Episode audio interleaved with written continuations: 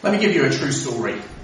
Up until a few years ago, uh, there was always a soldier posted by the side of every outdoor military firing range. You know the sort of thing where they go and they test their rifles and, and their guns out, outside. Always at the edge, uh, there was always somebody there, a soldier, who was posted there while they tested the guns. One day, mid-90s, one of the captains using the range asked one of the soldiers what he was doing there, why he was stood at the side, because he seemed to be stood to attention at the side. The man replied, well, I've been told to stand here. And the captain said, well, is it for security? Is it for... Uh, no, not, not been told to watch anything, I just need to stand here. So the captain was intrigued. He started to research into what was going on. And it turns out it wasn't for security, it wasn't for safety, It Turns out it was actually for horses, believe it or not. So what had happened is uh, a soldier was posted there, and his job was to stop the horses getting spooked by the uh, gunfire and the, the uh, all the explosions going off. The person who was standing there was supposed to be a horse whisperer, basically. But obviously, as time had gone on, people didn't take their horses uh, to the gun range anymore. Uh, they went in cars. But nobody had ever replaced the role. Nobody had ever stopped to think, well, what is this person stood there for? So for generations, soldiers had stood there dutifully standing there at firing ranges, not having a clue what they were stood there for. No idea of the purpose of their assignment and wasting hours for no reason whatsoever. Now that sounds daft, doesn't it? But it, it can be true of life, can't it? If you think about it. Do we ever just feel like we're treading water? Like we're just going through the motions. You know, you live to work, but then you spend your life working. It's just one big circle. And the same can be true of churches as well. Not really knowing why they're there. They exist to stay open, but they don't know what they're open for. What's the purpose? So this morning we're going to spend a few moments thinking about purpose, what life is all about, and what church is all about. We're just going to focus on that one verse that I read before, which uh, I've got the, oh, I haven't got the page number, well you just have to find it. But uh, it's Acts 2024, partly because it's a great verse to think about what we're here for, and partly because our address is 20 to 24 Beach Hill or Westgate, so I thought that uh, worked very well. But the words here are spoken by a man called Paul, sometimes called Saint Paul or the Apostle Paul. And he spoke these words to a church in Ephesus in modern day Turkey as he was leaving to go away for a while. He wanted them to follow his example. So first of all, we see in his example the purpose of life. Let me read that verse to you again. But I do not account my life as any value, nor as precious to myself, if only I may finish my course and the ministry that I received from the Lord Jesus. Do you know what your purpose in life is? Do you know what you're here for? God, uh, so Paul did.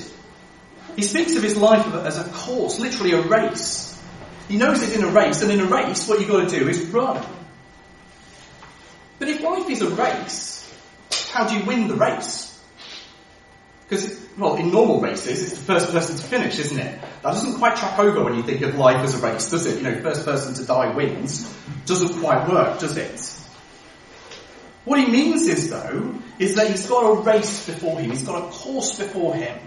He knows what he's supposed to do. He knows that he's on track. He wants to do the job that God has given him to do. Everything else is by the by. He counts his life as nothing if only he can do this. So does your life have such a purpose? There's a great sketch in an episode of Monty Python uh, where there's a football match between Greek philosophers and German philosophers. It sounds very random and it is very random. But for the first half of the match, they just walk around pondering the nature of existence, doing what philosophers do, but completely missing the point of the game. What if we are like them? Having a very pleasant walk around life, but in truth, we've got a purpose. We're supposed to be playing football. And when we talk to the manager at the end of the match, he's not going to be very happy, is he, if we just walked around the pitch. In the end, of course, in Monty Python, Archimedes cries out Eureka, kicks the ball, and the match gets going. But unfortunately in life it's not that simple, is it? Often we can sit around, we can think about things, but we don't know the answer. The Union of Philosophers in Hitchhiker's Guide to the Galaxy get very upset when they hear that the meaning of life has been solved or will be, because it puts them out of a job. And they've had quite a nice racket sort of thinking through all the big questions of life. But is there an answer though? Is there just one answer? Is it different for all of us? Well, the Bible's answer is yes and no. There is an overarching purpose for us all. And the answer is not 42, if you've seen Hitchhiker's Guide to the Galaxy. But the answer is to honour and enjoy God. To honour and enjoy God. Some fellows back in the 1600s got it passed through Parliament that every child in the country should learn the answer to the question of the meaning of life. What is the chief end of man? In other words, what is the purpose of mankind? The answer was this. The chief end of man is to glorify God and enjoy Him forever. To glorify God and enjoy Him forever. That is the purpose of life. That's the purpose of my life and of your life. Not to be brainless minions or terrified flatterers. You know, God is not Kim Jong Un, sort of expecting us to go around terrified.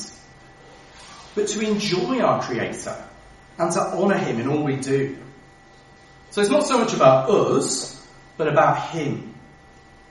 And He's given us instructions on how to honour Him in the Bible. It will work out differently in different situations. We're all different, aren't we, in different places. But there's your big answer. So how does that fit with what Paul, who we're talking about here, was called to do? That's our second heading. To testify to the gospel of grace. That's the second part of the verse. If I may finish my course, the ministry that I received from the Lord Jesus, to testify to the gospel of the grace of God. This is his mission. This is what he's got to do. Now the word grace is used 156 times in the New Testament. And it's not grace like a ballet dancer. You know, sometimes sorts of people who say, oh, you know, God is full of grace, but graceful, you know, sort of dancing around. It's not like Grace Kelly or Gracie Fields, whoever they are. It's my birthday today, I'm only 38, so I've never heard of those people, obviously. But if I leave with nothing else this morning, remember this. This is what grace is. Grace is God's undeserved favour. His free approval. It's a kindness that's not merited in any way.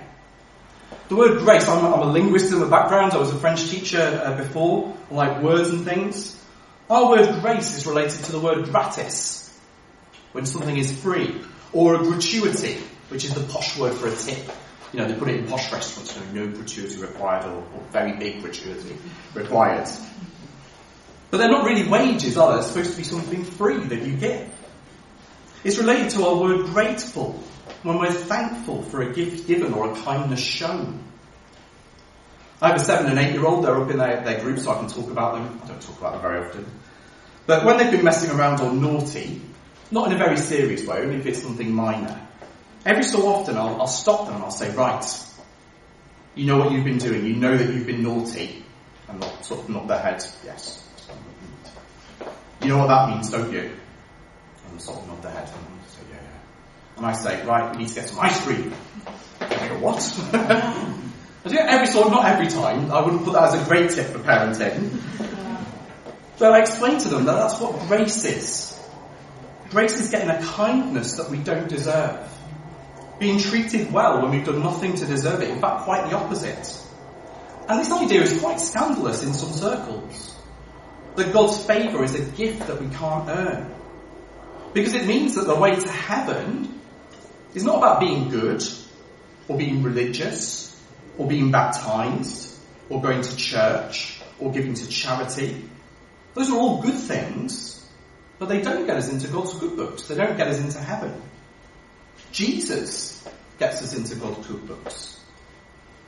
Most people think the way to heaven, if it's there, is through performance or through piety. But the Bible says it's through a person, Jesus Christ. And because of his death, taking on himself all the things that should have got us into God's bad books, he can offer us entry into God's good books and into heaven. Whether we're Mother Teresa or a murderer, whether a Gandhi or a gang leader, we all need God's grace through Jesus Christ. And though it may be scandalous, we can begin to see why Paul calls this evangelion, literally in the original, good news, gospel. That's where we get our word evangelical from or evangelistic from. What it really means is that God is a God of hope.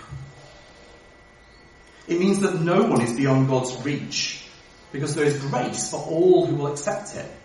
Whatever we've done, whatever mistakes we've made, whatever we've treated, however we've treated people in the past, however we might have dishonored Him, God offers us grace, undeserved kindness, pardon, forgiveness. Kindness He can legitimately and fairly offer because God came as Jesus Christ to die for the mistakes that we've made, the people that we've hurt, the things we would rather not have done in our life. Jesus took those things and died for them so that we could have a fresh start, a new start with God. And that is what Paul is to testify to. The phrase testify though, it sounds like a religious word, doesn't it? But it's actually a, it's a legal word. It means to give a witness statement. His job is to go around and tell everyone about the wonderful grace of God. Grace that he's seen, he's witnessed in his own life. The person who wrote this, Paul, had been a proud persecutor of the church. He'd hunted down Christians and had them thrown in prison as heretics. But God had turned his life around and taken him from persecutor to preacher, from proud to humble. God had given Paul a fresh start. And God is still doing it. The man who wrote the first hymn that we sang, Amazing Grace, do you know what he was before he became a Christian? He wasn't a baker or a teacher or a counselor. He was a slave trader. He sold people. But God turned his life around and gave him a new start, a new purpose. But he certainly knew what he meant when he wrote the hymn and he put how amazing grace, how sweet the sound that saved a wretch like me. He knew what that meant. He knew he needed God's grace. So that brings us to our last heading. What is our purpose? The purpose of Beach Hill Church. As we start this new chapter, it's good to think about this, isn't it? Well, we exist to spread that message of the gospel of grace. On the front of our building it says to preach Christ, teach the Bible, and love on others. That is how we honour God and enjoy Him. Now, there may be lots of other good things that we can do as a church over the next however many years, or it sounds like they've got me here for the next 30 or 40 uh, years. But there's lots of good things that we could do, aren't there? We can be part of the community, and we want to be. We want to be involved in the life of our wonderful little town. But our purpose in practice is the same as Paul's, isn't it? Our big purpose to testify to the gospel of grace in word and in deed of the God who gives fresh starts, of the God who does not discriminate but bids us all come through Christ, whatever our age or gender, whatever the colour of our skin or our background, whatever mistakes we've made, all can know God's grace. That's one of the things I love about church, is that you rub shoulders with people who are not like you. You share life with people who are quite different from yourselves. In a world where divisions are increasingly common, it's wonderful, isn't it, to be in an environment where we're united by the grace of God. A grace that treats us all as equals, all of us coming and needing God's grace. Honouring God together, enjoying God together. And as a church, we want to let people know that message of God's amazing grace. We've witnessed it in our own lives, so many of us, seeing our lives turned around by God finding new purpose for our lives. And we want to hold out that message of a fresh start to the people around us. So over the coming months and years, maybe 30, 40, who knows, maybe 105 here. Let's pray that. We don't want to end up like that soldier, do we? Just sort of standing here, not knowing our purpose. We want to be holding out the gospel of grace. And so next week we've got our anniversary. But after that, we're going to be looking at Mark's Gospel. He starts his Gospel like this the beginning of the Gospel of Jesus Christ, the Son of God. We're going to be looking for several weeks at, at Jesus' life from Mark's Gospel. Mark tells us the Gospel of grace by showing us the life of Jesus. And we're going to be looking at that as a church family, but it's a wonderful opportunity to invite people along to, to come meet the person who brings this wonderful Gospel of grace. So let's not be that soldier, stood by clueless as to what he's doing. As individuals and as a church, let's know our purpose to honour God and to testify to the wonderful gospel of grace. Let's pray.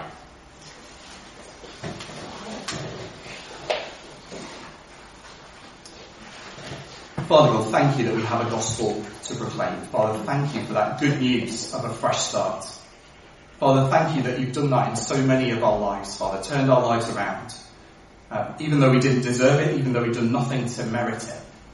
Father, thank you for your wonderful grace that comes through Christ. And help us over the next uh, hundred years, Father, for the whole of our lifetime to hold out that wonderful gospel of grace and to live it in both word and deed and in all that we do. In Jesus' name. Amen.